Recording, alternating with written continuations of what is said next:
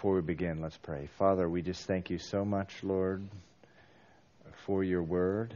And I just pray in the name of Jesus that you would just bless this time in the word this evening. Father, we pray that you bless the married couples up in 502 and the kids, Lord, and rock the world. I just pray, Father, for just the fullness of your Spirit, Lord, this evening, that we may understand your word, be changed by your word, be formed and fashioned by your word. I pray this in Jesus' name. Amen. Okay, so last week we left off in Psalm 134. For those who have been, for those of you who have been with us uh, throughout the Old Testament, you remember that King David uh, instituted 24 hour worship at the temple. And so Psalm 134 was an encouragement to the uh, Levites who worship the Lord in the night shift. Psalm 134 said, Behold, bless the Lord, all you servants of the Lord who by night stand in the house of the Lord. I just find that um, awesome, the fact that they worship all night get up in the middle of the night and go into the temple. And that's God's heart for us that we worship all day and all night. Worship in our dreams. That's what He wants. But on into Psalm 135 Praise the Lord. Praise the name of the Lord. Praise Him, O you servants of the Lord. You who stand in the house of the Lord, in the courts of the house of our God. Now, it's amazing to me in church, there can, you can be standing, you can be standing, as it says, in the house of the Lord, but you're not praising Him. Your lips are moving, but there's no praise in your heart. And this is just an exhortation to those who are standing in the house of the Lord. It's saying, praise Him. Not much of an option there. It's a command. Verse 3 Praise uh, the Lord, for the Lord is good. Sing praises to his name, for it is pleasant. For the Lord has chosen Jacob for himself, Israel for his special treasure. Now, if you are struggling with your uh, self esteem, the world talks a lot about you got to make sure and have good self esteem. And I think that's a, a really, really troublesome uh, uh, thing that has happened over development that's happened over the last 20 years. Just uh, teachers and, and uh, school boards being obsessed to make sure that kids have good self esteem. Well, the problem with that is when we look in our heart, the Bible says that in our out of our heart proceeds all kinds of really ugly stuff because we're born in sin. And so, really, if we want good uh, self esteem, we need to get our eyes off of our own selves and onto the Lord. Onto the Lord. And that's what he's encouraging here. And, and onto what the Lord says of us. And the Bible says that we're God's special treasure. It says here, Israel's called special treasure. The, in the New Testament, it says we have, as born again believers, have been grafted into Israel, into that stump. And we are the, the Lord's special treasure, not because of anything we've done, the book of Titus says, but because of God's mercy and through the washing and regeneration of the Holy Spirit. We have the righteousness of Christ. He looks at us, He sees His Son, we are his special treasure. Again, not because of any inherent goodness in us, but because he's chosen us as his special treasure. Verse 5 For I know that the Lord is great, and our uh, Lord is above all gods. Whatever the Lord pleases, he does. Whatever the Lord pleases, he does. You know, oftentimes we, you know, you're talking with someone about the Lord, and they're saying, "Well, why did God choose to do that? And why did He uh, do this?" And and and you know, people get really, really confused about why certain things happen, particularly things that are are difficult. Well, uh, supremely, the answer is in this verse right here. You can take them to this verse. Whatever the Lord pleases, He does. And oh, have you reached a good place in your life and in your heart where you really understand that? One of my favorite places, illustrations of this in the whole Bible, you don't have to turn there with me, but was when Samuel, remember Samuel, his uh, mother Hannah was barren. She prayed, uh, and uh, the high priest said, Well, you're going to have a child, and she, she, promised the Lord if she had a child, she would dedicate him to the Lord. So Sam, she had a, a child, and Samuel, he grew up in the temple, and he grew up with Eli, the high priest, and um, all of a sudden in the uh, middle of the night, uh, he's sleeping in the temple, and he hears Samuel, Samuel and he runs to Eli, the high priest, who's who's uh, living in uh, in the temple with him, and he said, "So what do you want?" And Eli, uh, Eli says, "I didn't call you. Go back to bed." And he goes back to bed, and hears Samuel, Samuel, and he runs to Eli, and uh, Eli, and he says, "Well, yes. What do you want?" And I didn't call you. Go back to bed. And uh, then uh, you know, th- th- this happens, and, and finally Eli tells, figures out what's going on. This kid's hearing from the Lord. And he says, Next time you go back to bed and you hear Samuel, Samuel, say, What is it, Lord? And so, um, again, it happened. Uh, the, uh, he hears Samuel, Samuel, and Samuel answers in uh, 1 Samuel 3.10 says, Speak, for your servant hears. And the Lord said to Samuel the prophecy about Eli, about his boss, about the high priest and how God was going to bring judgment on him, uh, on the high priest, and uh, that he'd basically, you know, wipe him out, that he was going to be completely wiped out. And in the morning, Eli woke up and he went to Samuel and said, So, did you hear from the Lord? Uh, yes, I did. Samuel wasn't about to offer what uh, was said. And he says, Well, what did what did the Lord say? And, and it says that Samuel told him everything and hid nothing from him. And Eli said, It is the Lord. Let him do what seems good to him. And in spite of the fact that, you know, Eli, if you remember the story about Eli, he was a really bad father. He let his sons, sons of the high priest, sleep with the women in the gate, steal the best uh, portions of the sacrifices, and he let it go on without disciplining them.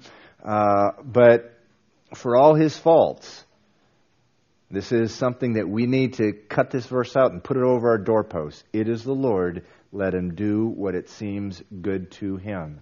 And in Psalm 135, we, we really, it, it it's a, a special place that you've come to when you just settle on in your heart, He's the Lord, and whatever the Lord pleases, He does. Continuing on, verse 6. In heaven and in earth, in the seas and all deep places, he causes the vapors to ascend from the ends of the earth. He makes lightning for the rain. He brings out the wind of the treasuries.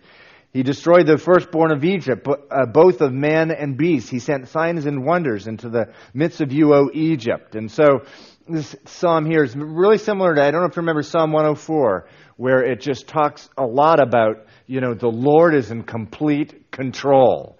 He is in utter, total control. And, and really, that's what this uh, psalm is driving home. Verse 13 Your name, O Lord, endures forever. Your fame, O Lord, throughout all generations. For the Lord will judge his people, and he will have compassion on his servants. Now, in verse 15, there is a shift and a contrast between the Lord, Jehovah, God, and the false idols all around um, Israel. It says, The idols of the nations, verse 15, are silver and gold, the work of men's hands. They have mouths, they, but they do not speak. Eyes they have, but they do not see. They have ears, but they do not hear, nor is there any breath in their mouth. And this is what important, underline this one. Those who make them are like them. Those who make them are like them. Those who make them are like them, so is everyone who trusts in them. And so the contrast here is is God is in control of absolutely everything. At verse 6, we read, Whatever the Lord pleases, he does, whereas an idol is powerless. And then the tragedy is that people serve these idols who they have mouths but they do not speak. Imagine the uh, uh, absurdity of that. They have eyes but they do not see. They have ears but they do not hear. The absurdity uh, uh of them being being worshipped. And Isaiah has a wonderful portrait of idols. He says there's a rod of wood he says, Israel, look what you've done. You've left Jehovah. You've taken up a rod of wood. Uh, you cut it in half. With one half of it, you make a, a little statue. You put it on the counter and you worship it. And the other half you throw in the fire and keep yourself warm. And, and he's pointing out the absurdity there, just, just as the psalmist uh, is here. But then he says, but those uh, but, those who make them are like them. And it is so true that you will become just like who you worship. That is what happens. If you worship Lady Gaga, you will become like Lady Gaga. You will become like her. Uh, you know, if if if you uh, worship Hammer. He's like way outdated, isn't he? 15, 20 years ago. You'll become like MC Hammer. And, and, and, and, and the, but the Bible says, uh, in addition to that, it says, if you worship the Lord, you will become like the Lord. 2 Corinthians 3.18, wonderful, wonderful verse. But we with all, all with unveiled face, meaning the veil that the Lord lifted off of us when he saved us, we behold as in a mirror the glory of the Lord and are being transformed in the same image from glory to glory, just as by the Spirit of the Lord. You're going to worship something or someone. Human beings were made to worship. When you see a, a, a crowd of, of people that um, at a rock concert going nutso. It's it it it, it you know it, they're just doing what is natural to them. When you see a room and, and a politician running for office comes in and the room whips into a frenzy, the people don't judge them. How can you expect anything more from a dead man or a dead woman? They're just doing what is natural to them. That's the, the before we're uh, before we are born again. The Bible says we're dead, dead in our transgressions, and it's only natural for us to worship. Athletes. One of the first things that just went when I became a Christian uh, in in my early twenties was all of a sudden the worship of man just it went click. It's like something turned off in my heart, and all of a sudden I realized, wow, these people I've been worshiping, they're just like me. They're no different. Those who make them will become like them. You worship your job. If you're obsessed with your career, you will become a uh, you will become like it. You will become a shallow, materialistic uh, idol. That's what you will become. You'll become like the idol that you worship. Verse 19, bless the Lord, O house of Israel. Bless the Lord, O house of Aaron. Bless the Lord, O house of Levi. You who fear the Lord, bless the Lord. Remember, we also went over this in a previous psalm. This progression Verse, uh, verse 19, bless the Lord, O house of Israel, meaning the people need to bless the Lord. But not only that, the priesthood, the leadership needs to also bless the Lord. How often uh, in periods of history you actually have a, a you know, the, the, the people uh, bless the Lord and they honor the Lord, but the clergy are not. The clergy become corrupt. That's what happened at the time of Jesus. Many of the people were seeking after, thirsting, hungry and thirsting for righteousness, but the leaders of the people were corrupt to the bone. And he's saying, Bless the Lord, O house of Israel. Bless the Lord, O house of Aaron. Bless the Lord, O house of Levi. Bless the Lord, verse 21. Uh, Blessed be the Lord out of Zion who dwells in Jerusalem. Praise the Lord. Okay, so if you have your Bible, Psalm 136, this is a responsive psalm, so I want you to participate. This is a responsive psalm, meaning the, a, a Levite would uh, declare the first part of the verse, and the people and the temple court would would uh, speak out the second part of the verse. And the reason for these responsive, I think this this one and maybe one other one, which is sort of a responsive psalm. Some of us grew up in churches where the the, the, the pastor would say something or the priest, and we would repeat after. Uh, actually, that is a biblical thing. Fortunately, it turns unfortunately it turns into a ritual in many uh, denominations, and it, it, it loses the, the really the, it, its purpose. But at the heart and core of it, it's a biblical thing. So, you ready to repeat after me? Oh, give thanks to the Lord, for he is good. Oh, give thanks to the God of gods. Oh, give thanks to the Lord of lords. To him who alone does great wonders. To him who by wisdom made the heavens to him who laid out the earth above the waters, to him who made great lights, the sun to rule by day, the moon and stars to rule by night. To him who struck Egypt in, the, in their firstborn and brought Israel out from among them with a strong hand and an outstretched arm. To him who divided the Red Sea in two and made Israel pass through the midst of it, but overthrew Pharaoh and his army in the Red Sea. To him who led his people through the wilderness. To him who struck down great kings don't give up on me and slew famous kings. Sihon, king of the Amorites. And Og, king of Bashan. And gave their land as a heritage. A heritage to Israel, his servant. Who remembered us in our lowly estate and rescued us from our enemies, who gives food to all oh, flesh. Oh, give thanks to the God of heaven. Okay, so what is the point he's driving home? There's always one jokester in the crowd. For his mercy endures forever. It's a shame when it's the pastor's son, but anyway, um, uh, that's the point that he is driving home.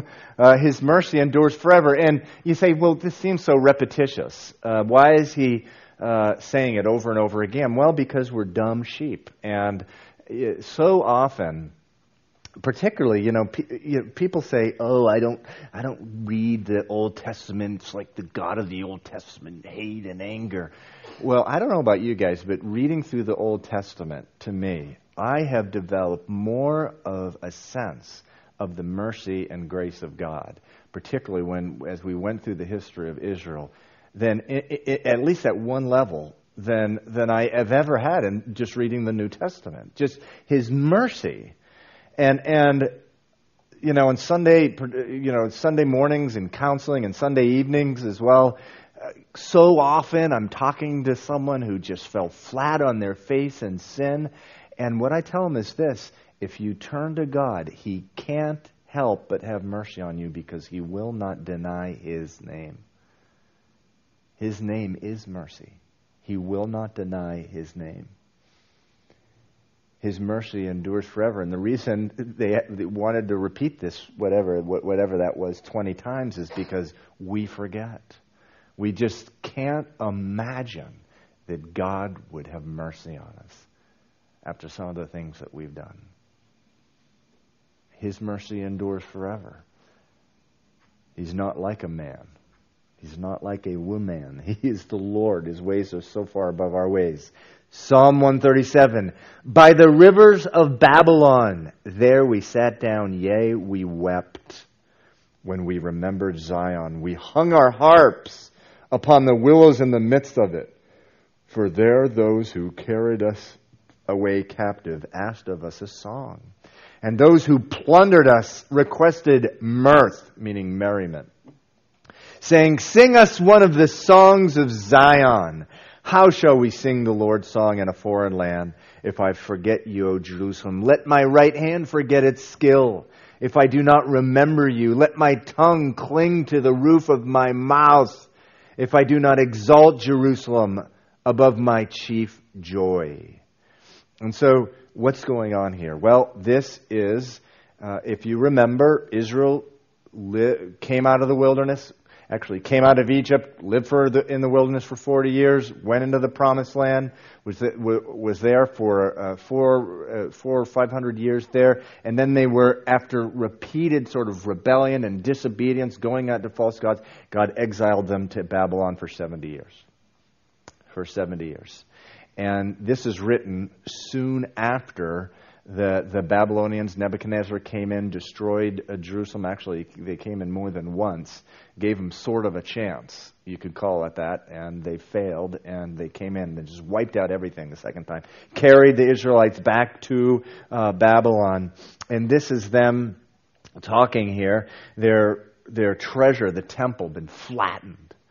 Uh, the temple was uh, so, so uh, uh, dear to the to the Jewish people to the point that the temple itself had become like an idol. If you remember in uh, the New Testament, where the, the, the Pharisees uh, and Caiaphas they joined together and said, "Look, if this guy keeps on." Uh, doing these signs and wonders. This guy Jesus continues doing his signs and wonders. The Romans are going to take away, come and take away our place, our temple. It, it, it, it, was just so important to them. The temple itself had become more important than God in many respects. Wiped out the temple, burned the city. And here they are. It says, by the rivers of Babylon, verse 1, where we sat down and we wept. And the Jews have always been uh, famous for uh, wonderful music and merriment. Uh, anyone ever been to a Jewish wedding? Anyone ever been to a Jewish wedding? They're just uh, they're, they're, just filled with uh, life and and uh, wonderful songs and this type of thing. And and the Babylonians are asking him, "Hey, sing us one of the songs of Zion," because they're kind of getting depressed themselves. Hey, come on, make us merry with one of your uh, with one of your songs. And they say, say in verse four, "Well, how are we going to do that in this foreign land with what has just happened to us?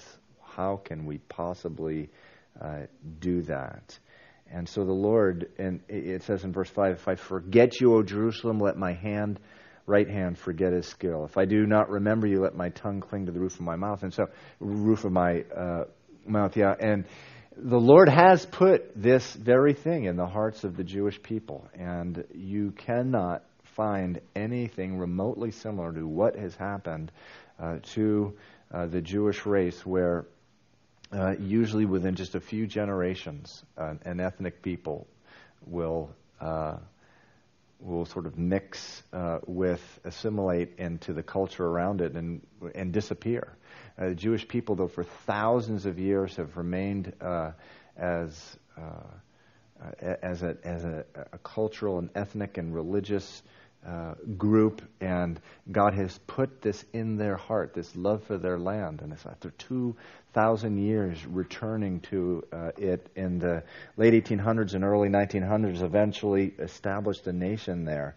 Uh, just a, an amazing thing. But here it's just speaking of, of the tremendous despondency in their life. And then in verse 7 through 9, remember the Psalms are a a, a worship manual uh, and a, a, prayer manual. And, and, as we've read many times, sometimes the psalmist is speaking things. We don't necessarily uh, condone what they're saying, but we can imitate their transparency. We need to be honest with the Lord. And so, what does the psalmist say? Remember, O Lord, against the sons of Edom, the day of Jerusalem, who said, Raze it, raze it to its very foundation. So, that's when Edom had come and wiped out uh, or wiped out part of uh, Israel. O daughter of Babylon, who are to be destroyed, happy the one who repays you as as you have served us. Happy is the one who takes and dashes your little ones against the rock. It's like ugh, you know. But we do learn from this just the importance of you know being transparent to the Lord You know, Dan talked about that. Pastor Dan talked about that this morning. Just being honest with the Lord, so important. The Psalms are a prayer manual where we learn that. Psalm 138 I will praise you with my whole heart. Before the gods, I will sing praises to you. Now, that trips up some people. What does that mean before the gods? What is gods? There's only one God. Well, there is just one God. This can mean one of two things. In the book of Judges, you will read that sometimes the judges were referred to uh, gods as little g. But more probably, I think what this is, is that just the important principle of uh, this is a Psalm of David. Some, uh, there was a, you know, it, during various times, you know, David's in, in places where there's other gods, and he's and he's just saying, look, I don't care how much idolatry is around me, and this is just a wonderful example for us, I'm going to serve the Lord. I'm going to praise God. I don't care how much I, what people are worshiping around me, the God of materialism or whatever the idols are in the United States of America. Now there's, you know, worship of, of Eastern religion and, and, and Hindu gods in this country, sometimes right, right next to us at work or in our neighborhood or wherever. And he's just saying, I will praise you with my whole heart. In other words, I am not going to be ashamed of you, Lord, even though the politically correct thing to do is shut my mouth and not let anyone know who, I'm who I identify with. Verse 2 I will worship towards your holy temple and praise your name for your loving kindness and your truth, for you have magnified your word above all your name. You have magnified your word above all your name. I don't know if you've heard that verse before. It's a pretty well quoted verse. God magnifies his word above his name. What does that mean? What does that mean? Well, uh, it, it, it, first of all, it's just a, a very important statement about how seriously God takes His Word. He magnifies His Word above His name. Now, what does that mean? Well, let me give you an example of, of, of what that means. In the world, let's just say, um, let me give you an example. So I'm a king somewhere, King Steve of Liechtenstein or whatever, or Monaco and uh, and my word is the law, and I give the the law. Well, so well, so often what happens in in in the world is a king will give by his word is the law, but a king will be the first one to break his own law. Well, I'm the king. God doesn't do that. He magnifies his word above his name. And the Lord knows that if we are not in His Word on a regular basis, we will wind up worshiping a God, little g, that just a God we're comfortable with, or a God of our own fashioning, or a God.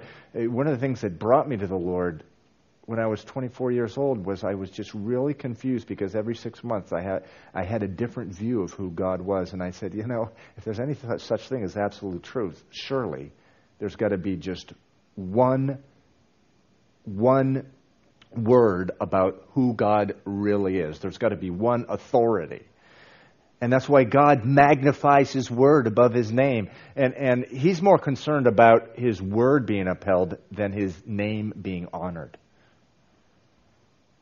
That's how important the Word of God is. He wants us to know Him. And so many of Paul's letters in the New Testament, rather, Paul's prayers in the New Testament, he prays for the Ephesians in Ephesians chapter 1. He says that you may know God. In Colossians chapter 1, that you may be filled with the knowledge of, uh, of God's will through all spiritual wisdom and, and understanding, growing in the knowledge of Him, Paul prays. He magnifies his word above his name. Just think about that one. Meditate on that one this week. Verse 3 In the day when I cried out, you answered me and made me bold with strength in my soul. God can make us bold with strength in our soul.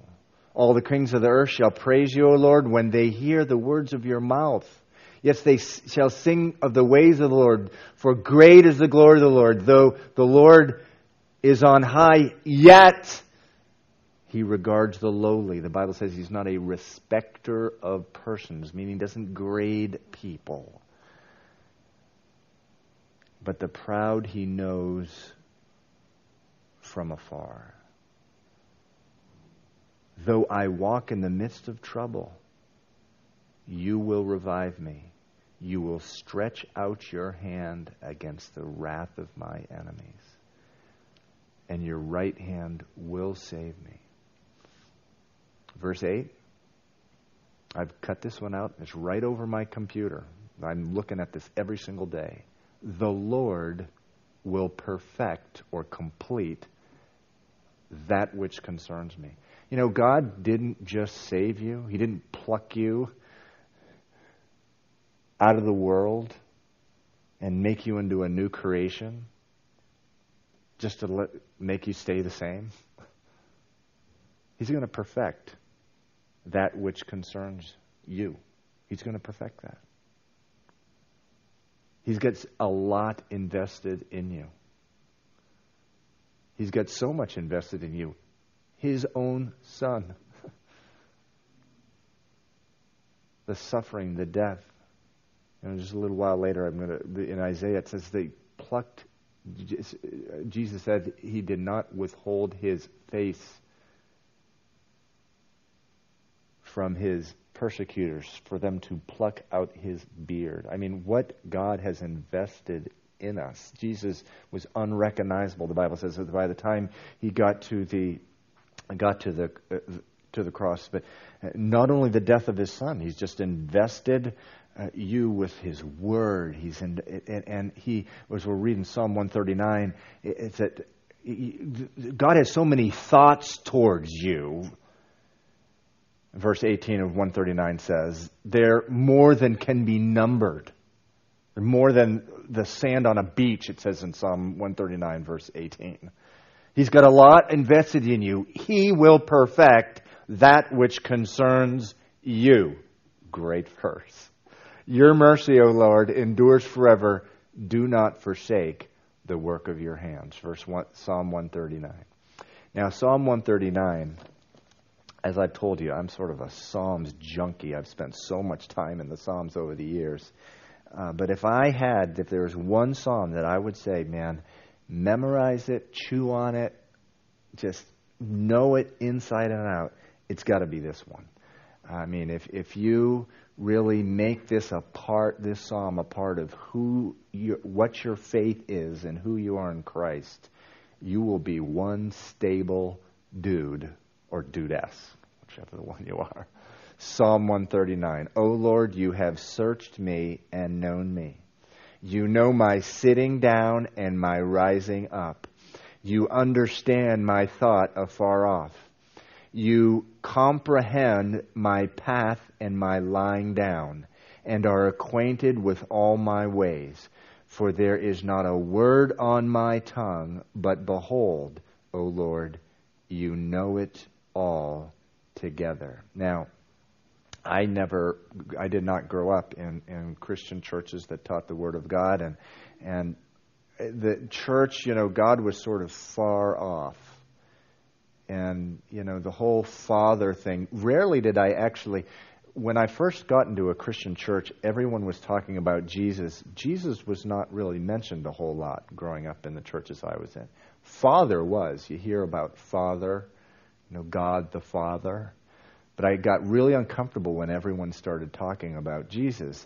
But this the God the Father, sort of distant, sort of like you think of some of the cathedrals you walk in, and they're so the ceilings are way up, and and, and, and at one level, and I'm not really judging anything, but at one level, that's the concept of God that a lot of people who walk into these large cathedrals have. He's, he's up there, I'm here. There's a respect for him but there is no sense that you, like you have in Psalm 139, of someone who has a rich, close relationship with the Lord, uh, who, who, look at what it says. You have searched me and you have known me. Just that knowledge that God knows every single molecule in you, and you can just rest in that. And you can, and that's a comfortable thing for you. You know my verse 2, my sitting down and my rising up. You understand my thought afar off. Now, of course, this can be a scary thing. I haven't, there's a lot of, uh, you know, a lot of stuff that's gone through my mind in the last 24 hours. I wouldn't necessarily like someone to make a video of it and publish it on this, you know, on a movie screen somewhere. Thank God for grace. But there is a comfort when someone who is walking with the Lord has just knowing that God knows every single thing about us. It says, For there's not a word on my, on my tongue, verse 4, but behold, you know it. But behold, O Lord, you know it altogether. You have hedged me behind and before. And, and, and what that means is that he is so close to the Lord that he cannot run away from the Lord because if he does, God's going to push him right back to the path that he's on. He, he, he, and it's a wonderful place to get in your Christian life where you realize that God has you on a short, short leash. And you ain't going nowhere if you try to get away from him. You know, recently I announced to the ministry team a few weeks ago that the Lord that um, uh, that I'm going to be going full time here at the church. I've been working three days a week uh, now for a number of years, and uh, the day before I, um, I I told my employer that my boss and his boss had decided to promote me into a different position, a higher position, you know, uh, and uh, you know, with all the benefits that entails. And so, you know, when I told him, he says, "Well, wouldn't you? Is there anything we can do to convince you not to do this? You know, how about this?" You know, and it as it turns out, they had already made the decision, this new job, and and I was thinking, like, uh, I was thinking, well, maybe I should do that for like just one year, and then you know, then I'll go full time. And the Lord told me so very clearly that would be utterly catastrophic to you and your family. That one little gear. And you know something? I just love that. I love I, I love the fact that I'm in that place with God now. That He's got me on such a short leash. I love it. I, I was sharing that with one guy, and he goes, "Whoa, what a horrible motivation in life. You're feared and scared of God. Oh, come on. I'm not motivated by the fear of God. I'm motivated by it because of the goodness of God, not the fear of the God. It's the kindness of the Lord that that uh, leads them to repentance. But at the same time, it's so healthy to have a good fear of God just in the backdrop of your life, where you know that if you go to the right or left, you're going to get swallowed up by a whale and you're going to be, you know, just a chunk in a whale's throw up, you know, after a few days. If, if you don't stay in obedience to the Lord. And that's what David is talking about here. He's saying, you, verse 5, you have hedged me behind and before. And brothers and sisters, that's a great place to be, where you, you're okay with that.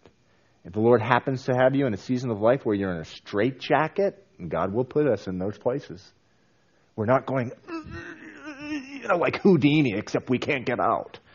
We're not doing that. We're just, okay, Lord, you had me where you are. As we were already read, the Lord does whatever He pleases. And this is what you're pleased to do now. I'll submit to it.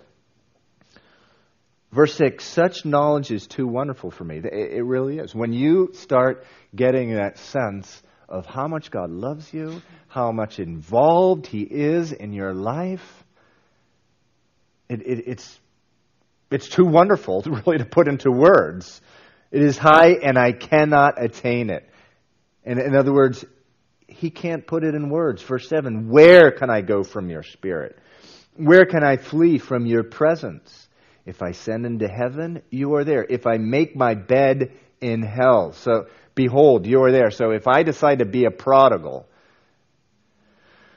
and say, okay, I want uh, my inheritance right now and I want to take off, and I go and I live on a pig farm and whatever, and start eating pig's food, the Bible says the Lord's going to be with me right there.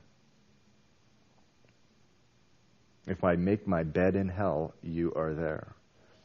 If I take the wings of the morning and dwell in the uttermost parts of the sea, even there your hand shall lead me, and your right hand shall hold me. If I say, Surely the darkness shall fall on me, even the night shall be light about me. And so, as this is just brothers and sisters, this the, the, Psalm 103 says, "Bless the Lord and forget not His benefits." This is a benefit of believing and growing with the Lord. And you'll get to the point in your life that even in darkness, even the night, shall be as light about you because you know that the Lord is right there. Indeed, the darkness shall not hide from you, but the light shines um, as the day. The darkness and the light are both alike to you. Verse 13 For you formed my inward parts. You covered me in my mother's womb. I will praise you, for I am fearfully and wonderfully made. You say, I have a really, really big nose. Lord, why did you do that? Man, you're fearfully and wonderfully made. That big nose is fearfully and wonderfully made. Marvelous are your works, and that my soul knows very well. Oh, my prayer for everyone in this room and in our church fellowship that we would, our soul would know really well the marvelous works of the Lord in their life. My frame was not hidden from you when I was made in secret. If you've thought about abortion in the last few verses, good, you should be. As a former fetus, I oppose abortion. you know, fetus doesn't make sense. Fetal tissue. No, it's a human being, and God formed the human being in the womb. And God help the pastors and the priests out there who are shutting their mouths on this issue. Because it, I believe in many respects this issue is, is the sheep will be divided from the goats. If, if, if the leadership of churches is ashamed to discuss this issue, which is so clearly laid out in His Word. It says, and skillfully wrought in the lowest parts of the earth. He, God, skillfully made you in your mother's womb. Your eye saw my substance being yet unformed. And in your book they were written, the days fashioned for me, when as yet there was none of them. So your days, before any of them existed, they were fashioned by God, meaning He mapped out your life. He mapped out your life, meaning each day. And so, in the morning when you pray, Lord, what did you fashion out for me today? Because you say in your word, Lord, you have a plan for me today. Before I even had any days, this day you had planned. What do you want for, for me today, Lord? You know, in, in the book of, um, of Isaiah, there is, a, I think it's Isaiah, is it Isaiah chapter 50. It says this, and I referred to this earlier. It says, I did not turn away my back from those who struck me, my cheeks to those who plucked out my beard. I did not hide my face from shame and spitting. Well, who's that speaking of? Speaking of Jesus, it's a prophecy that he would have his beard plucked out, he would be whipped, the Messiah would be whipped, they would be spitting at him. Book of Mark says they spat at Jesus. But earlier on the verse, the same thing. It says, uh, Jesus, Jesus is literally speaking there in Isaiah 50. It says, The Lord has given me the tongue of the Lord. He wakens me morning by morning. He awakens my ear to hear as the learned. In other words, even Jesus, morning by morning, asked the Father, Okay, Lord, put in my ear, speak to me. What do you have for me today? today. If Jesus is asking, Jesus is asking the Father, God, what do you have for me today? Certainly, we need to be doing the same thing. Psalm 139, verse 16 says, The days fashioned for me. Verse 17, How precious are also are your thoughts to me, O God. How great is the sum of them. If I could count them, they would be more in number than the sand. And so, oh man, you know, we heard this morning about when we pray to the Lord. What is our view of God? What is our view of the one we're praying to? Do we believe He cares so much about us that He thinks so much about us? That more, you know, more than the the, the thoughts that he has towards us are, cannot even be counted. You, you, you think of when you're, uh, you know, a, a, a guy starts, a man and a woman start courting, and just they can't get the thought of the other one out of their head. It's just like this constant thing, all the thoughts. Well, you multiply that times a gazillion? They can't be numbered, the thoughts that the Lord has for you. See why I, I really this is this this this psalm, man. If this becomes part of you, you incorporate the song into your faith, which you can because it's the Word of God, and your faith needs to be made up by the Word of God. I'm telling you, among many other things, it will be wonderful for your prayer life. Verse 19, Oh, that you would slay the wicked, O Lord. Depart from me, therefore, you bloodthirsty men, for they speak wickedly against you.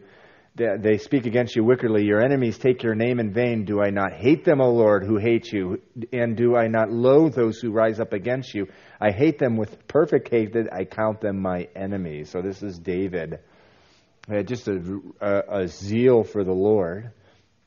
And remember, as we read the Old Testament, Many of the things in the Old Testament that are physical are meant to be for us an example of the, the spiritual realm. And, and the Bible says we, we don't war against flesh and blood, but against principalities and part, uh, uh, powers of the air. Verse 23 Search me, O God, and know my heart.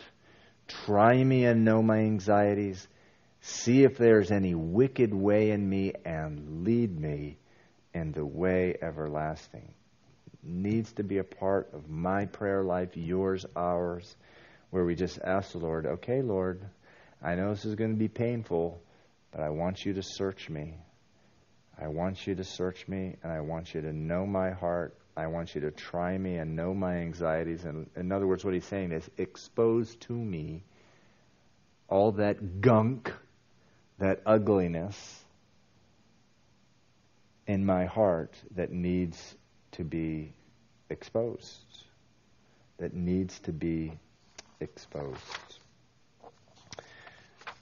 Psalm 140 Deliver me, O Lord, from evil men. Preserve me from violent men who plan evil things in their heart. They continually gather together for war. They sharpen their tongues like a serpent. The points, uh, poison of asps is under their lips. So remember David, after he was anointed king by Samuel, after, for 10 years, had the king, Saul, chasing him in the wilderness. He lived in the craggy rocks and, and he never stopped praying though. He never stopped praying in that 10 year period. Now, he, he, when he finally gave up and moved to live with the Philistines for a year and a half, apparently he did. But when he was in Israel in the, in the will of the Lord, he never stopped praying. Here he is praying, Keep me, O Lord, from the hands of the wicked, verse 4. Preserve me from violent men who have purpose to make my steps stumble. So, who do you go to in that time of crisis? Do you go immediately to a doctor? Do you go do immediately to a human counselor? Do you go immediately to your finances or whatever? Or do you go to the Lord? The proud have hidden a snare for me and cords. They have spread a net by the wayside. They have uh, set traps for me.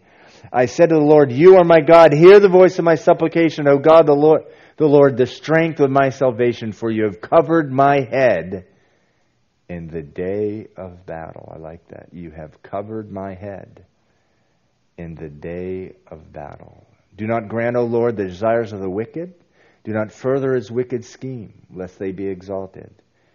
As for the head of those who surround me, let the evil of their lips cover them. So he, again, he, you know, he rather than you know, so many times in a time of crisis, we sort of go inward and we isolate ourselves and we, we, we don't want to pray. You know, sometimes in our greatest crisis is the hardest time to pray. It's almost like pill pulling teeth. And we just got to break out of that.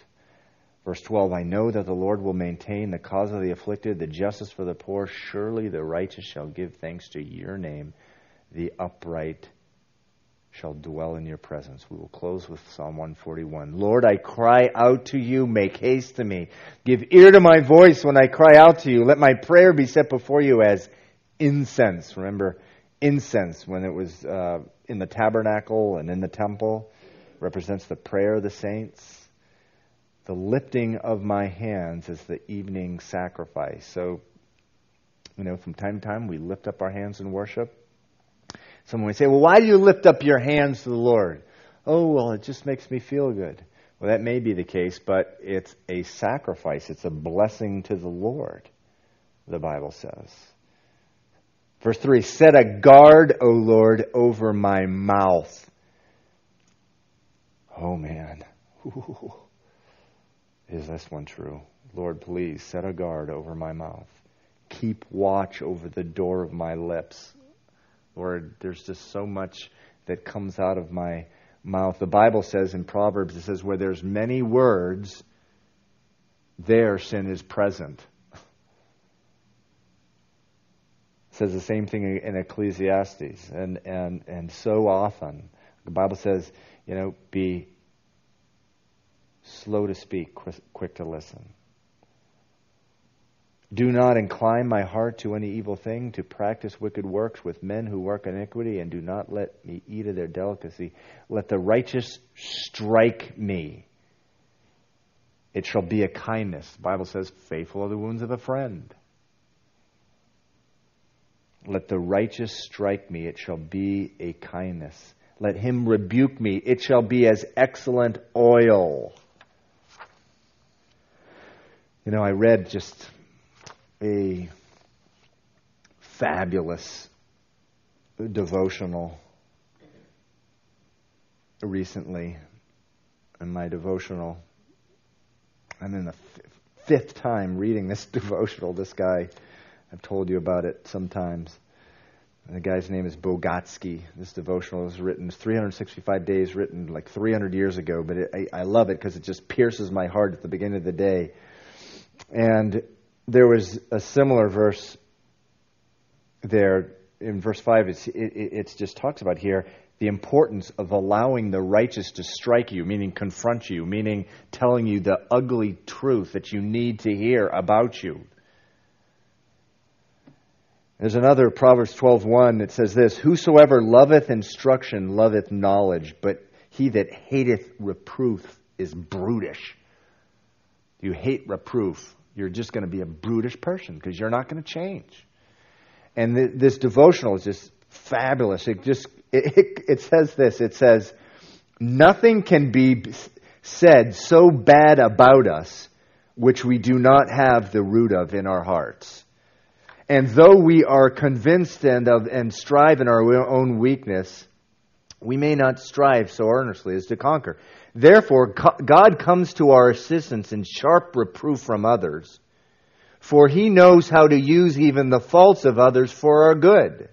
And so what this, what this devotional is saying is that nothing can be said so bad of you that you don't have the root of it in your heart. Meaning, someone may come and rebuke you of something, it may be completely false, but you still have the root of it in your heart and you should receive it because the Lord is allowing it. For some reason, the Lord's not only allowing it, He's using it. He wants you to, uh, He wants you to hear what you're hearing. You know, I've had some bosses in my time over the years who just, man, ooh, ouch.